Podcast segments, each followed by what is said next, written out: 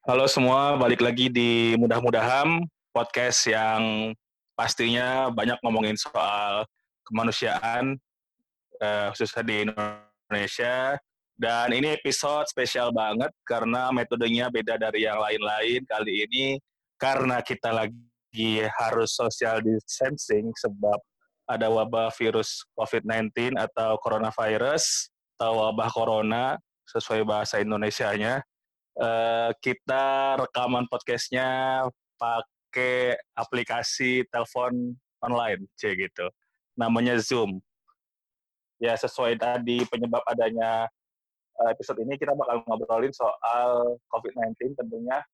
Langsung kita akan kedatangan teman ngobrol yakni Mbak Irma Hidayana. Halo Mbak Irma. Halo Jali, apa kabar? Ya so far so good lah walaupun udah mulai boring banget nih udah seminggu lebih. Yeah. harus di rumah aja tapi ya that's fine untuk kebaikan kita semua. Iya yeah, bergantung pada koneksi internet ya Jal. Lebih kreatif ya rasanya ya jadinya ya. Ya gitulah. Iya. kehidupan. Kehidupan. Selalu ada uh, kalau menurut ambil sisi positifnya aja kayak beres-beres rumah kebon dan lain sebagainya kemarin-kemarin sih kita kayak males banget nggak ada waktu bukan prioritas dan lain sebagainya. Padahal yeah. kebersihan itu juga sangat menentukan dan memberikan kontribusi positif terhadap kesehatan kita kan udara sekitar rumah dan lain sebagainya. Ya Mbak Irma apa kabar nih? Kabar baik Jal. Alhamdulillah. Oke, bagi yang belum tahu, Mbak Irma Hidayah ini, eh, Mbak Irma Hidayana ini sosok yang fenomenal, cia background akademisnya baru saja kalau nggak salah setahun lalu ya. Setahun lalu lulus program doktoral dari program ilmu kesehatan dan perilaku anjir. Jadi health and behavior. Jadi lu berhak untuk uh, nilai orang atau ngingetin orang dengan kata-kata behave dong gitu ya mbak kira-kira ya canggih banget lah pokoknya narasumber kita ini. Terus juga masih aktif di macam-macam tempat utamanya jadi vokal latarnya apa rumah kaca ya? Nama unitnya Jesteni. RK bisa dicek Instagramnya. Followernya nggak ada. Gue salah satu follower atau aja. Terus juga masih aktif bareng teman-teman lain mengembangkan ekosistem kreatif bersama efek rumah kaca di Kios Kios ya. Iya betul yang sayangnya juga ya panggung serta aktivitas di Ojoknya juga harus kena imbas karena COVID-19 ini. Sedikit banyak, ya. Oke. Okay. Banyak sih sebenarnya, tapi kita uh, ada beberapa kegiatan, terutama kegiatan yang biasanya kita kan sering mengadakan diskusi, terus uh, gigs ya, live music. Diskusi ini kita udah bisa mengalihkan ke versi online menggunakan Insta Story, Instagram kemudian Instagram Live. Kemudian kalau musik nih kita lagi rancang mau siapa ya, karena kebanyakan kan band ya, dan kita nggak mau mm. teman-teman pelaku band pada saat masa social distancing atau diam di rumah, karena kalau bandnya manggung artinya ada pergerakan dan ada interaksi dari para personil dari rumah ke lokasi tertentu misalnya untuk janjian meskipun kita nggak mengundang uh, penonton untuk datang tapi kemarin setelah dipikir-pikir, oke okay, gimana ya caranya ya? Mungkin akan dimulai dengan band-band yang solo. Oke, jadi kurang lebih kita akan bahas lima hal nih selama ya kita lihat berapa menit ke depan. Semoga nggak terlalu panjang. Uh, ada soal kesehatan, HAM dan negara, terus epidemiologi corona, faktor parahnya penyebaran corona di Indonesia, terus solusi antara warga ke terus yang paling penting desakan kita ke negara nih. Kayak Mbak Irma udah siap? Siap. Jangan susah saya, Jal. Iya, santai.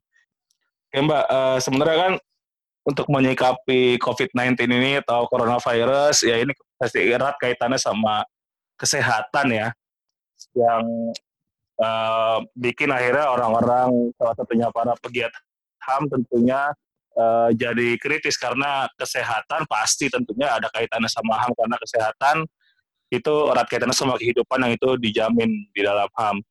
Bagaimana kita bisa hidup dengan baik kalau kesehatannya nggak terjaga gitu dan adanya gangguan-gangguan seperti virus corona dan penyakit-penyakit lain itu tentunya bikin uh, hidup kita juga jadi terganggu ke depan. Uh, dari Mbak Irma sendiri ngelihat fenomena secara umum coronavirus ini gimana sih Mbak Ira bisa jadi satu sudut pandang menarik terkait kesehatan dan juga hak asasi manusia gitu Mbak? Uh, cukup menarik ya kalau kita ngomongin corona dan hak asasi manusia benar yang tadi Jali sampaikan bahwa sebenarnya uh, corona ini karena ini sudah pandemi. Pandemi artinya adalah wabah yang uh, menjangkiti semua wilayah yang ada di uh, di dunia. Sehingga mau nggak mau semua orang sekarang fokus menghadapi ini. Semua menghadapi kenyataan dan tingkat kesulitan yang sama kurang lebih misalnya. Semua menghadapi uh, kenyataan bahwa hmm, ada ketidakpastian apa sih bagaimana sih caranya corona itu bisa uh, menulari orang, menginfeksi orang, kemudian orang yang terinfeksi meskipun dia belum menunjukkan gejala apa pun, bahkan dia belum sadar kalau dia terinfeksi, dia sudah bisa menularkan ke orang lain. Itu berlaku di mana-mana. Yang paling penting adalah ketidakpastian ini tuh uh, dialami oleh banyak sekali orang yang ada di belahan bumi mana pun saat ini. Nah, uh, kaitannya dengan HAM. Sebelum-sebelumnya saya rasa ya teman-teman di mana pun berada di Indonesia juga banyak sekali terutama di Indonesia banyak sekali persoalan-persoalan hak asasi manusia yang belum diselesaikan atau gagal diselesaikan oleh pemerintahan sebelumnya, berikutnya dan mungkin juga saat ini. Uh, fokus kita itu selalu ada pelanggaran HAM yang berat misalnya uh, seperti kasus penculikan, kemudian penghilangan paksa, uh, penghilangan nyawa dan lain sebagainya. Tindakan kekerasan dan kesewenang-wenangan oknum uh, militer kepada para demonstran, apakah itu mahasiswa atau elemen masyarakat biasa, itu tuh sama sekali dari awal reformasi sampai sekarang ternyata belum tuntas. Nah, kita ya, mak makanya hasil kemisan masih ada ya. Betul sekali. Nah, uh, dan sebenarnya kalau boleh nambahin sekarang ditambah lagi kasus-kasus itu belum selesai ditambah lagi kasus kesehatan. Nah, ini menyadarkan kita bahwa betul yang Jali bilang tadi bahwa kesehatan itu adalah bagian tidak terpisahkan. Hak untuk mendapatkan kesehatan, hak untuk hidup sehat, tumbuh, berkembang bagi seorang bayi dan anak, dan kemudian orang dewasa juga, dan hak dilindungi nyawanya dari wabah penyakit itu sebenarnya sudah dilindungi oleh konstitusi kita. Dan itu juga ada di Duham ya. Jadi Iya, ada di Duham pasal 25. Betul. Soal kesehatan. Ya, dan dan kalau uh, ditambahkan lagi ini Jal ya, kalau ditambahkan lagi ini ada di Konvenan Internasional tentang hak ekonomi, sosial, dan budaya, itu pasal 12. Kemudian ada juga dalam pasal 12, kalau nggak salah ya, konvensi tentang penghapusan segala bentuk diskriminasi terhadap perempuan, juga tentang konvensi hak anak. Kalau konvensi hak anak ini pasal 24. Jadi memang mandatnya itu kesehatan itu adalah hak dasar manusia yang memang harus dipenuhi dan harus dilindungi. Di tingkat nasional itu pasal 28 Undang-Undang Dasar 45 itu juga sudah menjamin bahwa semua orang, setiap orang berhak untuk mendapatkan uh, tempat tinggal yang layak, mendapatkan lingkungan hidup yang baik dan sehat, serta berhak memperoleh pelayanan kesehatan. Saya kira di sini sudah jelas bahwa negara atau pemerintah sebagai duty barrier atau penanggung jawab atas warga negaranya itu memiliki kewajiban untuk melindungi warga negaranya dari segala macam ancaman atau bahaya yang mengancam kesehatan jiwa manusia-manusia atau jiwa warga negaranya. Konteksnya adalah sekarang wabah corona. Jadi harusnya wabah corona ini itu menjadi tanggung jawab sepenuhnya menjadi tanggung jawab pemerintah. Tapi bukan berarti uh, masyarakat sipil atau warga tidak bisa berkontribusi di dalamnya ya. Nanti kita bicarakan uh, warga di secara terpisah. Kalau soal tanggung jawab negara, lantas apa yang dimaksud dengan pemerintah sebagai pemegang tanggung jawab? Yang pertama, ya pasti pemerintah harus menangani masalah wabah corona ini dengan baik. Caranya seperti apa? Bisa mendeteksi kasus dengan baik, kemudian bisa menyediakan uh, layanan kesehatan supaya warga yang terinfeksi itu mampu dirawat dan disembuhkan kembali hingga mereka tidak kehilangan nyawa. Demikian juga dengan tim medis. Tim medis ini juga wajib diberikan perlindungan karena mereka yang berada di garda depan mewakili negara, mewakili pemerintah untuk menangani semua orang-orang atau kasus-kasus terinfeksi, baik yang sedang maupun yang parah. Nah, jadi ternyata operasionalisasi dari bertanggung jawab untuk memenuhi hak kesehatan dan e, menyelamatkan nyawa manusia dari wabah itu cukup berat ya. Tapi sebenarnya ada langkah-langkah yang harus dilihat atau harus ditempuh dari awal bukannya saya menyesali ya tapi sebenarnya ini bisa diantisipasi dan ini layak digunakan sebagai pembelajaran buat kita semua dan terutama juga buat negara bahwa kondisi saat ini yang nampaknya agak kedodoran itu antara lain juga dikontribusikan karena um, absennya negara dalam mengantisipasi meledaknya wabah di Indonesia. Nah ini ini penting banget karena uh, penyebaran penyakit, terutama penyakit menular dan wabah atau pandemi seperti corona, ini tuh sebenarnya harusnya bisa diantisipasi. Ada namanya metode uh, di ilmu kesehatan masyarakat Gua ulangin ya, nanti dipotong. Tadi ada mobil. Di uh.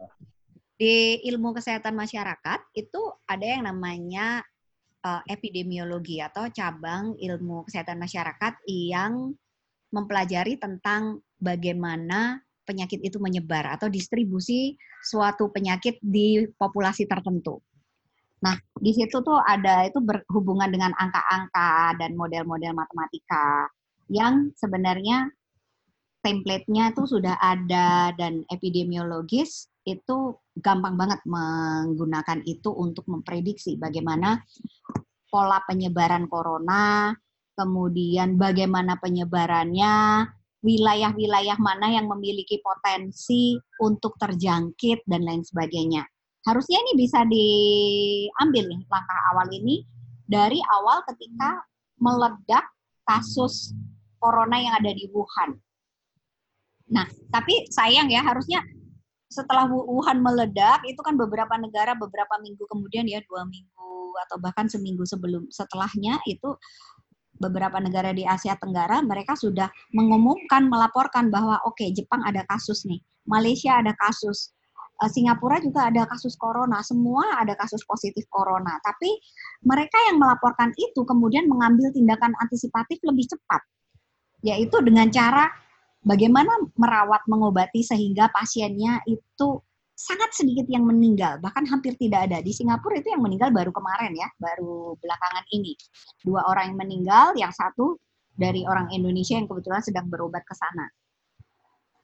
Nah, uh, alih-alih nggak di alih-alih mengantisipasi, rasanya nih ya kalau kita mau mundur ke belakang nih, bukan rasanya sih kenyataannya kalau kita mau mundur ke belakang kita itu di Wuhan kasusnya meledak Desember. Kemudian selama Januari Februari negara tetangga itu sudah banyak yang melaporkan adanya kasus uh, infeksi virus corona. Lalu pada bulan-bulan yang sama Januari Februari di Indonesia sibuk mengembangkan atau membiarkan narasi-narasi yang tidak logis, tidak rasional, dan tidak ilmiah, tidak masuk di akal, berkembang yang terkait dengan corona. Misalnya uh, mengenai virus corona tidak akan masuk ke Indonesia karena iklim tropis. Padahal ini virus baru yang sifatnya itu masih kita masih berkembang, masih bisa berubah, masih diteliti, masih ditelaah. Jadi, uh, tapi untuk klaim bahwa virus corona itu tidak bakal masuk ke Indonesia karena iklim di Indonesia memiliki iklim tropis dan dekat dengan katulistiwa, sebenarnya itu sudah dibantah. Nggak usah pakai ilmu. Memang sudah ada risetnya Harvard dan beberapa peneliti di seluruh dunia, universitas lain itu juga sudah meneliti bahwa tunggu dulu, ini belum tentu iklim bisa membunuh corona. Iklim panas tidak bisa membunuh corona. Tunggu dulu. Itu dari sisi ilmiah. Tapi kita bisa lihat Malaysia kurang dekat apa sama Indonesia, Singapura juga kurang dekat apa dengan garis katulistiwa. Demikian juga dengan negara Thailand dan Filipina, misalnya mereka juga sama-sama di iklim tropis dan mereka lebih dulu melaporkan adanya uh, kasus COVID-19. Nah, narasi-narasi yang seperti ini tuh bahkan kadang-kadang ya dikembangkan oleh justru pejabat pemerintah. Kemudian ada juga yang bilang, oke okay, minum ramuan jamu atau susu kuda liar, pendekatan agama, dan lain sebagainya itu mampu menghalau. Uh, ini tuh tidak dikendalikan justru malah dirawat. Dan sama sekali tidak ada edukasi ke masyarakat tentang edukasi umum aja. Misalnya apa sih corona itu? Bagaimana cara corona um, uh, menginfeksi orang? Bagaimana corona ditularkan dari orang yang um, tertular atau terinfeksi? Bagaimana kemudian melihat gejala-gejala atau merasakan gejala-gejala corona? Nah, ini tuh tidak dikerjakan di awal. Dari harusnya tuh kita masih punya waktu cukup luang ya, Januari Februari. Tapi nasi sudah menjadi bubur, sekarang kita menghadapi ini, saya kira kita mesti fokus untuk mencari solusi apa yang sekarang bisa dilakukan. Gitu, ya. Iya, jadi kalau bisa dibilang faktor parahnya itu akhirnya Indonesia sekarang di level yang cukup parah, death rate-nya itu udah di angka 9,3 persen, dan itu cukup uh, mengenaskan sebenarnya untuk uh, kita semua. Karena emang ada faktor yang tadi Mbak Irma sudah paparkan, kelalaian dan sebagainya gitu. Bahkan ya isu-isu soal tenaga kesehatan yang tidak diakomodir, alat pelindung diri dan sebagainya, sehingga sangat rentan dan beberapa juga sudah meninggal setidaknya ada tiga orang yang dilansir oleh Ikatan Dokter Indonesia. Uh, itu jadi juga uh, presiden buruk sebenarnya di mana negara gagap dan gagal untuk kira bisa menyikapi ini semua gitu, Mbak. Jadi faktornya gagalnya komunikasi kesehatan publik tadi ya. Ya, sebenarnya gagalnya komunikasi kesehat risiko kesehatan publik. Oke. Okay. Ini gagal banget dilakukan menurut saya sih ini gagal sekali karena sebenarnya ada uh, panduan untuk melakukan komunikasi resiko kesehatan ya. Dalam hal ini komunikasi resiko menghadapi wabah COVID-19 itu sebenarnya panduannya sudah ada dari WHO dan dunia itu sudah menerapkan itu ketika ada wabah atau pandemi terjadi di wilayah masing-masing. Makanya itu ada panduannya. Ingat nggak dulu ada kasus flu burung? Sebenarnya jauh sebelum flu burung. Flu burung itu kan hampir semua negara juga mengalami, cuma tidak se, se meledak seperti COVID-19 ini ya. Tapi sebelumnya, sebelum flu burung juga kalau mau balik lagi di tahun 1820, itu ada yang namanya flu Spanyol. Dan lain sebagainya. Jadi masyarakat dunia bersama-sama belajar dari peristiwa demi peristiwa yang dialami kemudian berusaha mengambil pelajaran apa terbaik untuk bisa mengantisipasi jika ada masalah yang sama, ada pandemi yang sama di masa datang. Nah, antara lain mereka menyiapkan yang namanya panduan untuk melakukan komunikasi uh, resiko kesehatan. Nah, sayangnya ini tidak dilakukan kalau menurut saya. Karena begini, ciri-cirinya kalau nggak dilakukan itu ada beberapa hal. Yang pertama, yang pertama, uh,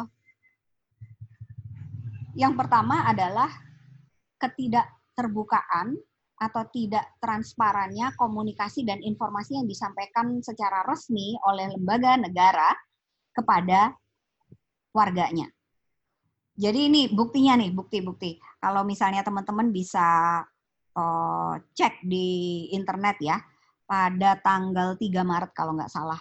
Tadi kebetulan saya tadi pagi buka-buka lagi, ada tanggal 3 Maret uh, juru bicara pemerintah menyatakan bahwa um, korban yang ada pasien yang meninggal di Cianjur itu dia negatif corona. Tapi kita bertanya-tanya ya, oke okay, itu negatif corona ya. Hmm, rekam jejaknya dia baru saja pergi dari uh, baru pulang dari negara uh, yang juga memiliki kasus corona. Kemudian ciri-cirinya juga demam tinggi dan sesak nafas dan lain sebagainya.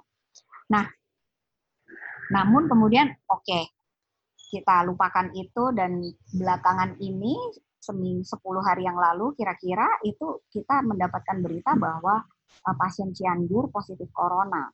Saat ini istri dan anaknya pun juga positif corona. Nah, ini kan kayak simpang siur, maksudnya apa ya? Misalnya kayak gitu. Jadi itu salah satu contoh aja. Tapi intinya adalah sebenarnya komunikasi risiko kesehatan itu harusnya mengakomodasi atau mengkomunikasikan semua informasi, data, dan fakta, serta ketidakpastian yang ada di lapangan yang saat ini dihadapi. Jadi sampaikan aja, misalnya oke, okay, kami masih belum menemukan kasus uh, corona di Indonesia, tapi kita masih akan melakukan uh, surveillance dan mitigasi. Misalnya seperti itu, itu bisa juga kan disampaikan. Maksudnya mengakui aja karena kita memiliki uh, sumber daya yang sangat terbatas, sehingga deteksi akan adanya kejadian atau kasus infeksi corona itu sangat wajar kalau tidak bisa dideteksi sepenuhnya semua kasus. Harusnya ketidakjelasan itu juga disampaikan gitu dengan cara yang dengan komunikasi yang enak. Sehingga masyarakat itu mengetahui situasinya seperti apa sih. Kalau dikasih tahu oke okay, hari per hari ini hanya ada dua kasus uh, corona ada 10 orang dalam pemantauan dan lain sebagainya. Artinya apa? Oke okay, masyarakat jadi tenang hanya dua kasus aja, misalnya bisa menimbulkan hal seperti itu kan. Jadi tidak ada rasa kegentingan yang ada pada diri masyarakat bahwa ini udah menghilangkan berapa banyak nyawa. Padahal kalau teman-teman dari pengalaman teman-teman sehari-hari mungkin teman-teman bisa banyak melihat atau mendapatkan informasi yang harusnya teman-teman juga sudah verifikasi mengenai mereka-mereka yang masuk rumah sakit dan tiba-tiba meninggal atau mereka yang tidak sempat masuk rumah sakit dan langsung meninggal karena belum diketahui karenanya tapi tidak dilaporkan bahwa itu suspek atau bukan suspek corona. Karena bukan jangan semata-mata karena tidak pernah atau belum sempat dites corona kemudian kita tidak bisa memperhitungkan bahwa itu ada kaitannya dengan kasus corona, harusnya ini tidak tidak boleh terjadi. Harusnya semua yang ada meskipun tidak tahu, tidak pasti itu harusnya disampaikan. Iya, betul. Walaupun memang ya tingkat mortalitas atau kematian itu pasti ada dalam kehidupan manusia. Setiap hari ada atau tidaknya wabah, tapi dengan situasi pandemi seperti ini jadi pertanyaan besar bahkan di saat eskalasi kematian misal di satu wilayah dan ini terjadi di lingkungan di RW tempat saya tinggal kayak setiap hari sekarang ada pengumuman dari masjid bahwa ada satu dua warga meninggal itu juga jadi pertanyaan alasannya kira-kira apa gitu. Karena kan kalau dijelaskan di masjid doang juga nggak ada penjelasan mendetail gitu tapi jadi pertanyaan-pertanyaan selebihnya karena ya kita lagi di situasi yang penuh ketidakpastian seperti ini gitu Terus juga mau nambahkan kayaknya salah satu ciri lagi betapa negara kita Indonesia ini uh, malah denial atau gagal dalam menerapkan komunikasi yang Mbak Irma jelaskan tadi itu terkait uh, kesehatan publik, uh, resiko kesehatan publik itu pas negara-negara lain justru khawatir akan kedatangan uh, orang atau wisatawan ke negaranya Indonesia malah membuka diri lebar-lebarnya gitu terhadap warga negara asing bahkan ada insentif tiket soal penerbangan dan sebagainya supaya pariwisatanya tetap meningkat dan jadi devisa bagi kehidupan ekonomi di Indonesia gitu. Uh, gimana pendapat Mbak menurut satu fenomena itu gitu? Wah itu fenomena ini jadi memang virus corona ini menunjukkan bagaimana kita asli wajah asli kita sepertinya ya kita memang manusia jangan-jangan tidak dihargai Jangan-jangan memang ekonomi itu di atas segala-galanya, bahkan melampaui kesehatan dan jiwa manusia. Jangan-jangan itu. Karena mestinya kalau menurut saya mestinya ya dilindungi dulu warganya. Kalau mengundang wisatawan untuk datang ke sini, kalau mereka nanti udah datang ke sini terjangkit bagaimana? Apakah mau menanggung resikonya? Ibaratnya seperti itu. Bahkan sekarang ini contoh nyata rupiah ini udah hampir 17 ribu ya, kalau nggak salah 16.600 sekian hari ini per hari ini. Ini menunjukkan apa? Nggak usah, ini udah it tells a story aja nih kalau dengan rupiah yang sudah melambung tinggi melampaui ketika masa krisis 98 dulu ya 16.600 eh, mau 17.000 ini udah menunjukkan bahwa tingkat kepercayaan uh, pasar terhadap apa yang sedang terjadi di tanah air itu sangat rendah jadi uh, efeknya berbalik sendiri yang tadinya mau apa sih sebenarnya mau diselamatkan kalau masalahnya mengancam nyawa, mengancam kesehatan jiwa, harusnya akar persoalan kesehat apa yang mengancam kesehatan jiwa itu harusnya diselesaikan dengan baik. Akar persoalannya apa? Penyebaran virus corona, pandemi. Ini cukup berbahaya karena penularannya itu bisa melalui uh, droplet yang sangat kecil-kecil banget sekali, partikelnya tidak bisa terlihat dan juga virusnya ternyata WHO juga baru uh, memberikan statement bahwa itu tuh uh, di udara bisa bertahan beberapa jam gitu, terutama uh, di di lingkungan medis ya, di lingkungan fasilitas kesehatan. Tapi ya lagi-lagi uh, harusnya masalah itu yang diselesaikan. Misalnya kemudian bagaimana memproteksi warga agar tidak uh, lebih luas lagi warga terjangkiti atau tidak ada uh, penyebaran virus corona ini tidak meluas lagi.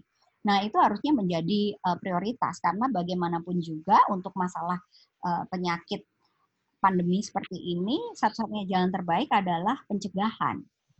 Nah, ini harusnya menitik beratkan ke pencegahan ini, bukan berarti perawatan dan penyembuhan di nomor sekian kan, tapi kalau pencegahan itu sebagai garda depan digeber uh, semaksimal mungkin, kerja-kerja berikutnya untuk mengobati, untuk merawat dan menyembuhkan itu akan semakin ringan dan pencegahan yang baik itu bisa menekan angka mortalitas atau angka kematian yang diakibatkan oleh uh, virus yang cukup berbahaya ini. Oke, berarti sekarang kita coba masuk ke ini ya pencegahan atau solusi-solusi yang akhirnya bisa dihadirkan terkait kondisi situasi terkait corona ini, Mbak. Dan sialnya lagi-lagi banyak justru inisiatif ini lahir dari warga gitu, bukan dari negara.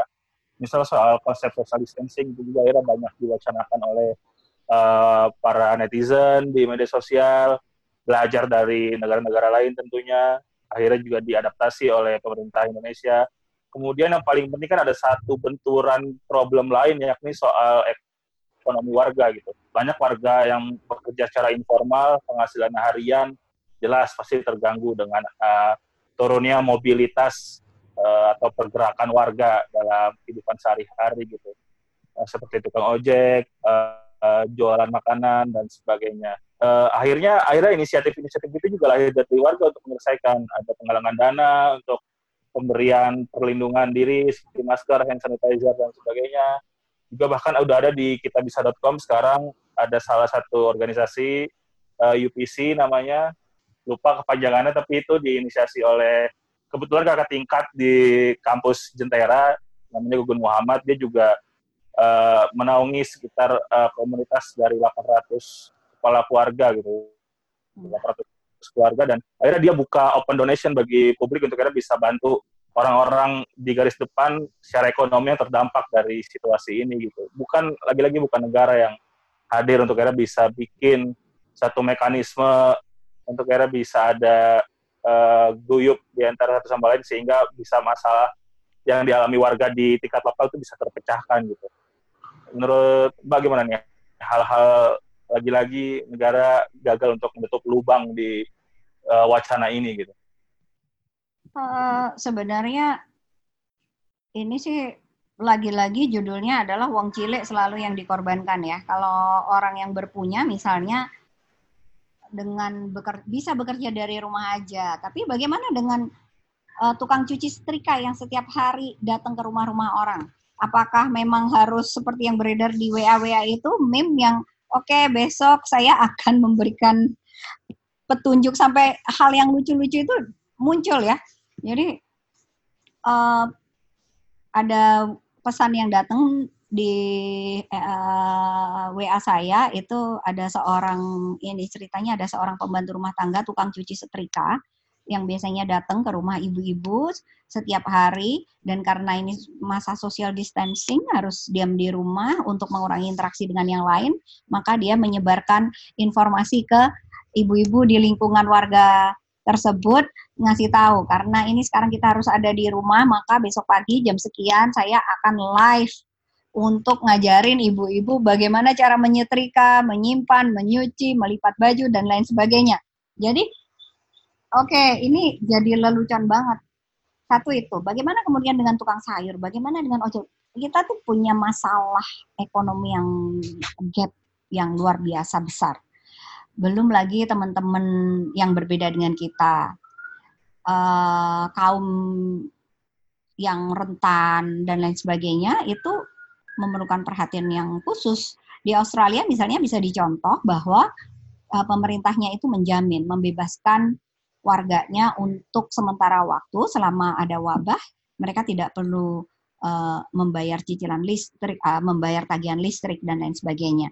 Nah, hal ini sebetulnya bagus untuk dilakukan oleh negara. Negara itu harus memberikan jaminan sosial kepada warganya. Kalau nggak bisa, nggak usah ke semua orang deh. Kalau diberikan ke semua orang, artinya itu uh, bukan ini ya, bukan prinsip berkeadilan ya. Harus diberikan kepada mereka yang membutuhkan. Negara harus mengidentif, mampu mengidentifikasi siapa saja masyarakat yang terdampak dan kemudian memberikan santunan, memberikan bantuan praktis bantuan yang memang dibutuhkan sehari-hari supaya mereka itu bisa hidup. Misalnya uh, sekarang nih tadi Jali bilang uh, di masjid sekarang udah ada pengumuman hari ini ada yang meninggal dan lain sebagainya. Sebenarnya pengumuman meninggal dari masjid itu sudah lama dilakukan ya. Tapi ini penting sekarang ini untuk menghidupkan kembali koordinasi pemerintah pusat daerah sampai ke lingkup terkecil. Saya kira Presiden Jokowi sudah melakukan ini baru-baru ini ya, meminta sampai ke lurah, camat lurah, ketua RW, ketua RT untuk berkoordinasi untuk bersama-sama menanggulangi ini. Ini bagus sih menurut saya langkah yang harus diapresiasi meskipun sedikit terlambat ya. Harusnya ini bisa dilakukan awal-awal sehingga uh, pemerintah itu bisa menyampaikan pesan secara beruntun ke bawah untuk memastikan bahwa pesannya sampai. Pastikan Pak RT warganya itu tinggal di rumah. Misalnya sebelum disuruh tinggal di rumah, pastikan warga memiliki bahan pokok yang cukup. Ini dua minggu ke depan diharapkan warga tinggal di rumah. Misalnya kayak gitu. Pak RT minta tolong diidentifikasi mana-mana warga yang kira-kira memerlukan santunan. Sehingga pemerintah bisa memberikan jaminan sosial, jaminan ekonomi kepada warga yang membutuhkan. Nah, kita masih menunggu nih bagaimana uh, langkah pemerintah untuk menyantuni atau memberikan bantuan secara ekonomi maupun secara sosial kepada mereka-mereka yang akan kehilangan nafkah hidup atau akan tidak bisa hidup karena mereka harus tinggal di rumah dan mereka nggak kerja. Ya, jadi penting banget sih melihat peran negara dalam ya hal-hal atau hajat-hajat hidup orang banyak gitu karena ya that's what state are for ya kan itu fungsinya negara ada gitu katanya untuk ya satu melindungi uh, segenap kehidupan bangsa berarti dalam hal kesehatan juga termasuk juga menciptakan kesejahteraan umum berarti kan basic-basic kebutuhan basic needs itu harusnya juga negara siap untuk menghadirkan itu. Tapi ya lagi-lagi emang itu utopia para founding father yang kayaknya masih jauh dari benak uh, negara yang cirinya kayaknya udah jadi state corporate sekarang Mungkin bahasa eh, Mbak. tidak terlepas loh Jal, tapi Jal. Bagaimana yeah, yeah. korupsi dibiarkan menggurita yang kemudian sehingga merugikan negara dalam jumlah uang yang cukup besar itu membuat negara juga lagi-lagi tidak berdaya dalam situasi seperti ini. Lagi-lagi corona ini membuat kita harusnya nih ya, kalau menurut saya mencerminkan identitas siapa kita, siapa negara kita juga ini. Bagaimana pola penanganannya dan lain sebagainya itu benar-benar uh, ya menunjukkan identitas kita. Yang tidak ya, misal ya, ya tadi. Let's say kita sebagai bangsa udah cukup baik tapi ya lagi karena kita bergantung ke negara sebagai otoritas yang bikin kebijakan ini itu peraturan dan sebagainya dan bukti-buktinya sudah jelas tadi dipaparkan di awal kalau sangat buruk dalam hal kebijakan penanganan uh, corona atau COVID-19 ini ya jadi jelas sebenarnya yang perlu banyak introspeksi diri dan ya berefleksi. Dan harusnya ada punishment lah ya ke depan. Kayaknya Menteri Kesehatan kita itu Pak Terawan Agus Putranto dengan segala hormat dan segala kontribusinya terhadap ya karir beliau selama ini. Tapi untuk uh, case ini kayaknya udah cukup terlalu banyak blunder yang dia hadirkan dan ya akhirnya boom sampai seperti ini kondisinya dan publik harus mencatat dan menjadikan uh, ini sebagai notifikasi penting terhadap Presiden Jokowi untuk menyikapi ini gitu ke depan. Ada komentar terkait menteri kita nih, Mbak? Waduh, terkait menteri ya. Uh, saya sepakat sih sama Jali. Saya kira uh, kita perlu uh, Bapak Terawan saya kira perlu melakukan dan bisa sebenarnya beliau harusnya beliau bisa melakukan lebih dari ini gitu ya. Bagaimana beliau dituntut untuk lebih uh, komit meneguhkan komitmennya untuk men bersama-sama menanggulangi, mengurangi dan menekan angka uh, kejadian kasus corona dan juga uh, beliau seharusnya beliau juga seharusnya bisa menggunakan pendekatan-pendekatan kesehatan masyarakat yang sudah umum. Ini bukan hal yang baru, sudah umum ada di mana-mana. Banyak yang bisa melakukan itu. Kalau misalnya nggak tahu, bisa tinggal buka buku atau buka uh, googling dan lain sebagainya. Pendekatan-pendekatan itu tuh bisa dimaksimalkan. Dan juga uh, atas nama teman sejawat beliau, harusnya tim medis harusnya lebih diperhatikan lagi untuk dibekali apa saja yang mereka butuhkan guna melindungi diri mereka dalam rangka merawat kesehatan dan mengobati orang yang sudah terinfeksi. Sehingga ini bisa menyelamatkan jiwa. Kalau sudah menyelamatkan jiwa, banyak yang sembuh. Kalau udah banyak yang sembuh, maka tidak perlu anggaran negara yang lebih banyak lagi, tidak perlu sumber daya manusia, tenaga medis atau relawan yang lebih banyak lagi untuk sama-sama uh, membantu menangani kasus corona. Dan yang paling penting lagi adalah sistem ekonomi perekonomian kita juga bisa kembali pulih seperti semula. Karena memang pemerintah saat ini katanya pengen menggenjot pertumbuhan ekonomi. Tapi ya dengan adanya wabah seperti ini sebenarnya penanganannya kalau salah kaprah malah jadinya akan menjorokkan perekonomian kita ke level yang lebih buruk lagi. Jangan-jangan seperti itu. Jadi nyambungnya ke mana-mana. Nggak boleh uh, menyelesaikan corona ini nggak boleh hanya diselesaikan dari sisi uh, kesehatan atau public health saja, tapi juga mestinya dimensinya itu multi atau banyak ya, multi dimension sehingga sos kebutuhan sosial, kepentingan sosial, kepentingan ekonomi, ya tentu saja kepentingan uh, humanitarian itu harus didahulukan. Jadi memang begitu saling berkelindan, saling terkait satu sama yang lain.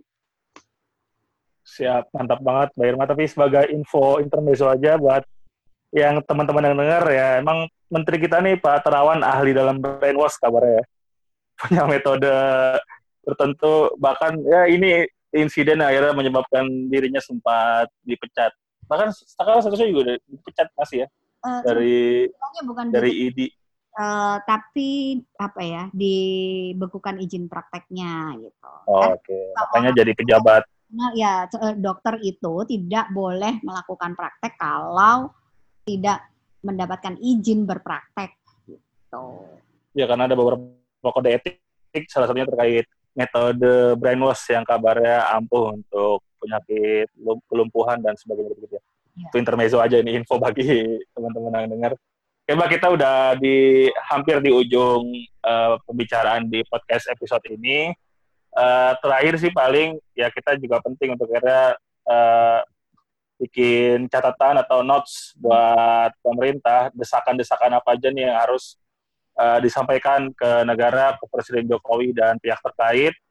Sekarang ketua satgasnya juga dari BNPB ya, semoga juga nanti teman-teman atau ya ada pihak terkait yang mendengarkan hal ini, apa yang perlu disampaikan ke mereka kira-kira Mbak?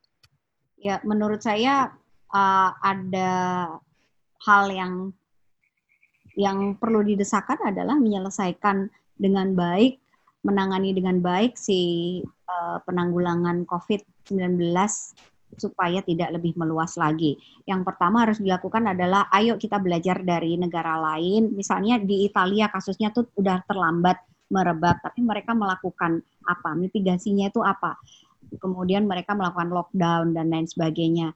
Kalau pemerintah ini rasanya mereka tidak setuju melakukan lockdown, tapi mereka lebih memilih untuk mengorder atau mendatangkan alat yang namanya rapid test.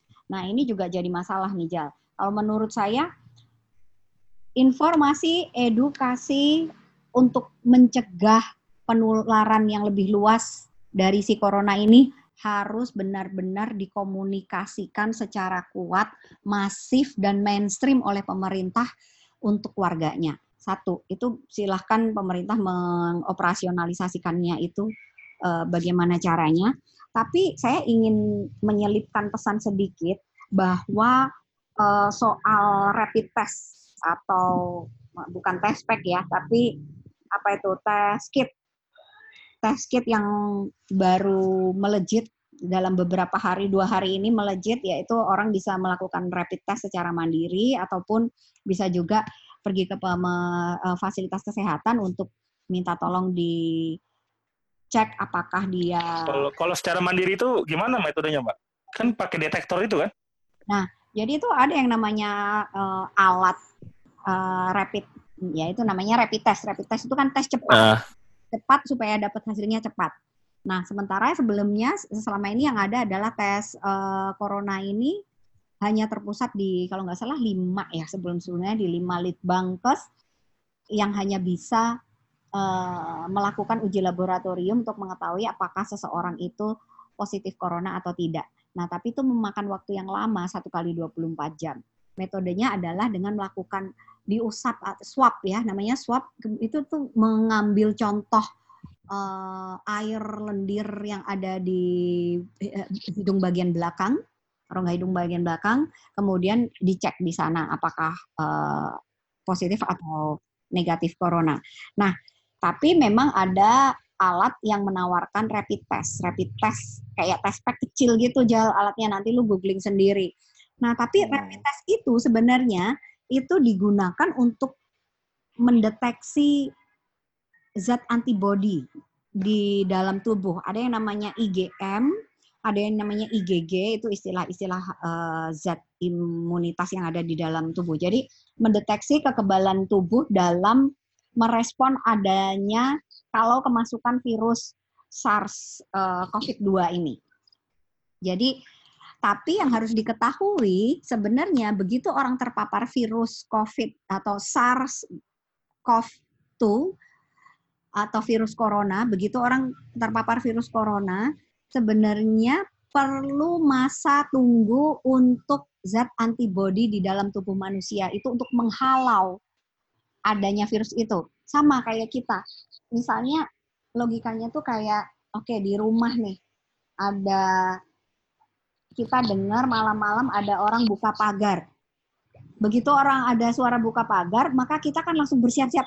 Oke, okay, siap-siap nih, gue mau lari, mau lihat bawa tongkat kayak atau bawa apa takut kalau ada maling datang. Itu kan perlu waktu ya dari kita dari kamar jalan ke depan untuk melihat ada siapakah yang masuk di rumah kita. Kurang lebih analogi analogi sederhananya seperti itu. Jadi si rapid test ini mengidentifikasi ada nggak zat antibodi di dalam tubuh manusia yang berfungsi untuk menghalau masuknya si virus corona ini. Karena zat antibodi itu akan terbentuk ketika virusnya masuk. Tapi diingat ada masa tunggunya. Bisa jadi ketika kita ngetes, kalaupun kita misalnya ya, mudah-mudahan nggak ya Jalia, misalnya kita terpapar hari ini, tapi nanti sore saya tes, rapid test, tes mandiri, uh, masih negatif, antibodinya nggak ada kok. Jadi masih negatif. Oh, berarti saya aman. Itu bukan berarti karena saya udah terpapar, saya tidak merasakan gejalanya, tapi saya carrier sebenarnya. Karena kita nggak ada yang tahu kapan dan siapa yang uh, terpapar virus ini.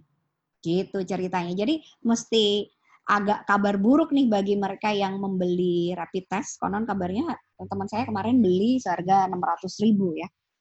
Uh, kalau misalnya sebagai antisipasi ya, kalau misalnya tes sekali negatif, coba diulangi lagi misalnya dua uh, empat hari kemudian itu diulangi tes lagi. Kalau memang benar-benar negatif, oke, okay. dan tidak merasakan gejala apa pun, berarti mudah-mudahan memang tidak terpapar.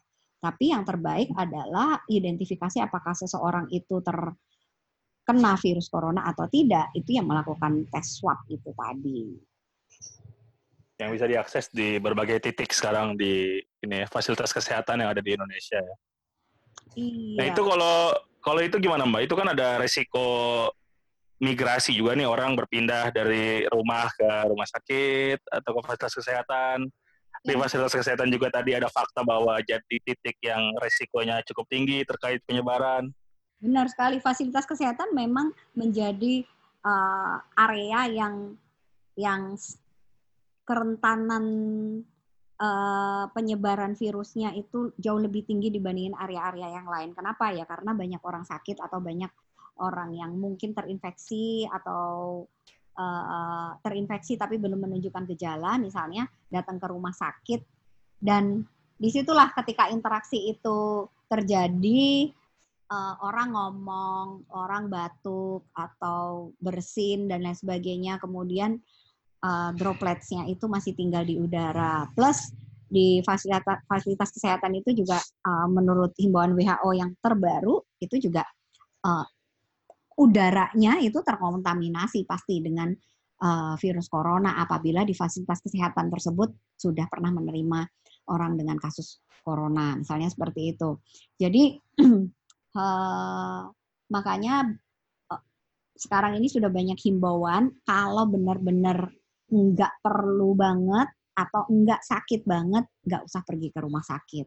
Bahkan ada himbauan dari Persatuan uh, Dokter Obgyn, obstetric and ginekolog itu menyampaikan bahwa ibu hamil yang memiliki jadwal uh, konsul.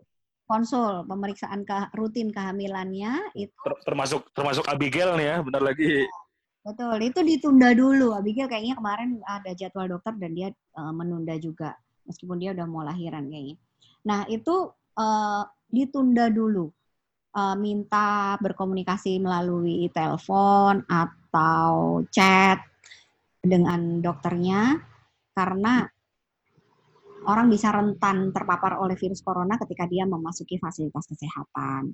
Demikian juga dengan uh, ibu yang baru punya bayi, baru lahir. Tapi yang paling penting adalah berkonsultasi dengan dokter karena jadwal imunisasi itu mau nggak mau harus ditepati, terutama bayi uh, baru lahir ya, dia harus mendapatkan imunisasi supaya kekebalan tubuhnya itu terbentuk dengan baik. Oke, Mbak. Jadi apa lagi desakan-desakan negara nih? Waduh, desakan sebenarnya pengen minta uh, Menteri Kesehatannya diganti, tapi gimana? Wah. Saya kira memang jangan-jangan apabila uh, situasinya tidak berubah begini terus, kita uh, yang meninggal udah 49 ya, Jal ya? 48. Oh, sorry. Meninggal 48. Hmm. 514 kasus, Jal. Oh iya. Jadi coba saya uh, cari kalkulator dulu itu rasio sederhananya berapa? Saya cek ya. 48 dibagi 514. Oke, 9 nih. 9 9,3. 9,3 persen loh ini. Ini uh. kematiannya ini tertinggi dibandingin dengan negara-negara bahkan dibandingin Italia. Italia tuh kemarin kayaknya masih 8 8 persen berapa gitu.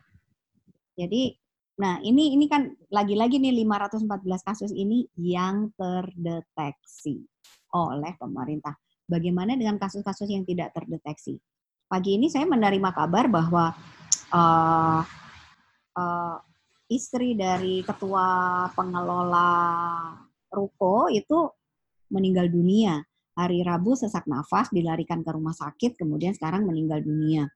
Nah, yang kayak gini nih uh, meninggal dunia kenapa? Tapi siang tadi dikonfirmasi suspek uh, COVID-19, tapi belum melakukan tes. Jadi itu tuh dilaporkannya seperti apa? Kita kan nggak tahu. 48 orang ini apakah mereka yang meninggal benar-benar sudah positif corona? Bagaimana dengan orang yang meninggal di bus Kuningan Cirebon, Jakarta Kuningan Cirebon? Apakah dia sudah dites? Apakah dia uh, positif corona atau tidak? Kemudian kita juga membaca berita bahwa kemarin itu diberitakan bahwa warga negara asing yang meninggal di Bali awal Maret di sepeda motor ternyata positif corona. Taunya baru sekarang, setelah berapa hari ini sudah sangat terlambat sekali. Jadi respon lebih cepat lagi, respon dan komunikasikan semua informasi secara terbuka ke masyarakat, berikan anjuran atau himbauan tindakan preventif yang tegas dan kuat serta jelas ke seluruh warga serta terbuka terhadap masukan-masukan warga. Dan yang paling penting adalah um, perhatikan lebih besar lagi tim medis kita. Uh, soal peran warga ya, peran warga itu soal peran warga benar yang Jali bilang bahwa sekarang justru warga yang banyak sekali membantu bahu membahu gotong royong untuk saling menangani masalah ini. E, penggalangan dana penyediaan alat pelindung diri dan lain sebagainya. Nah ini penting juga nih karena e, menjawab ketidakyakinan dan ketidakpastian data-data yang diungkapkan secara resmi oleh pemerintah. Sebenarnya ada banyak sekali inisiatif-inisiatif mandiri dari warga untuk membuat satu platform misalnya bisa dari WA atau dari aplikasi sederhana yang memungkinkan warga turut berpartisipasi untuk melaporkan dia melihat kejadian apa gitu. Jadi misalnya ada tetangganya nih kayak kemarin barusan dapat kabar tetangga temen itu eh, tiba-tiba meninggal dan ada ambulan di datang dekat rumah dan semuanya uh, pakai semua timnya itu pakai baju yang terlindungi gitu. Se, ada yang pakai APD lengkap, ada juga yang pakai jas hujan plastik gitu.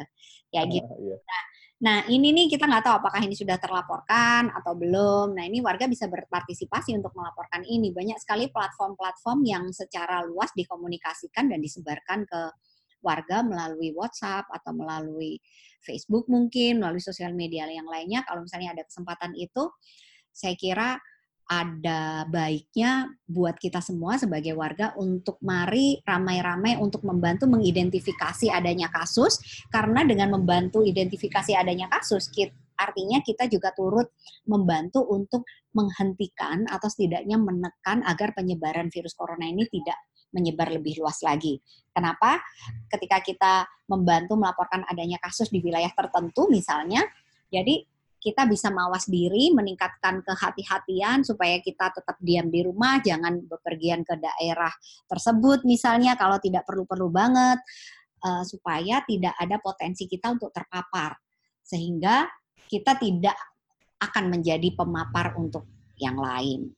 Itu. Oke. Okay.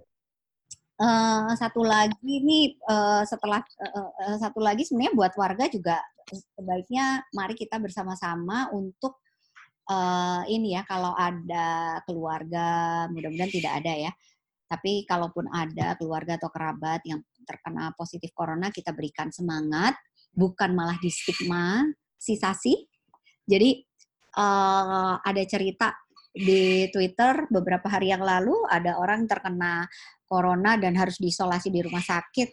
Dia uh, stres, tertekan karena keluarganya meminta dia untuk tidak jangan bilang siapa-siapa, jangan memberitahu siapa pun kalau dia itu positif corona.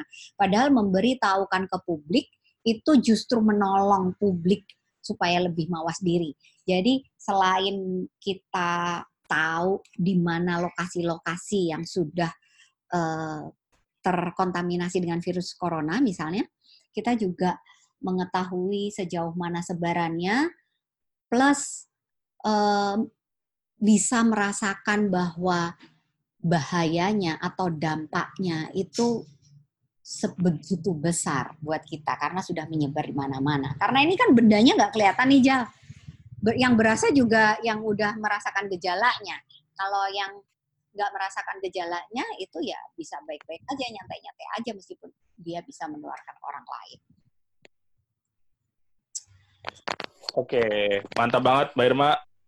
Top, respect lah buat informasi, waktu, dan sebagainya. Kayaknya nanti kita akan kasih judul Irma Hidayana titik dua agar tak merana karena corona. Yoi. Cocok ya? Gila. Alay banget. Terima. Terimanya dapat.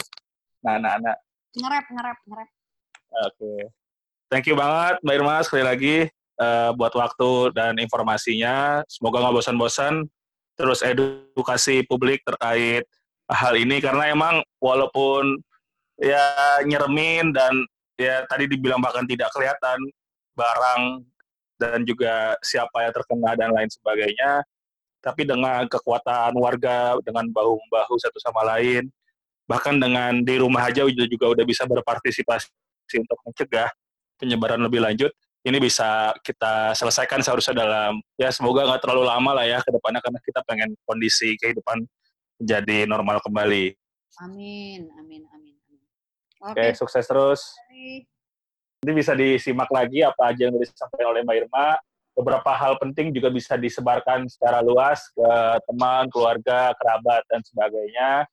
Yang paling penting kita bisa berpartisipasi dalam mencegah penyebaran wabah uh, coronavirus ini dengan ya bisa di rumah aja, bisa nikmatin apa-apa aja yang bisa bikin kita senang, walaupun pasti ya kesehatan mental sedikit banyak terganggu tapi kita juga bisa uh, bisa ngambil kebijakan lah untuk bijak melihat uh, situasi kondisi kehidupan di negara kita hari ini seperti apa gitu. Jadi uh, di rumah aja aksi kamisan juga ditiadakan jadi metodenya banyak akan memakai platform daring seperti ini lewat podcast lewat Instagram Live dan sebagainya jangan lupa ya tetap uh, kritis terhadap negara. Kita tagih bareng-bareng tanggung jawab negara untuk melindungi diri kita semua dan ciptakan kesejahteraan umum tentunya buat kita. Dan silakan didengerin uh, podcastnya. Mudah-mudahan ada dengan ini udah ada 13 episode jadi kalau buat teman-teman yang belum dengerin episode sebelumnya bisa disimak juga sebagai salah satu opsi untuk uh, di rumah aja gitu. Atau ada saran-saran lain nih mbak buat teman-teman supaya bisa stay sane pada nah. saat di rumah aja?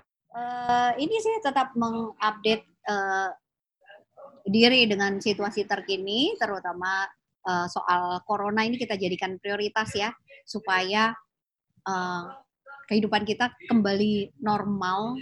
Ya, kayaknya buat teman-teman bisa berpartisipasi aktif meskipun hanya tinggal di rumah aja itu melalui banyak hal yang bisa kita lakukan ya.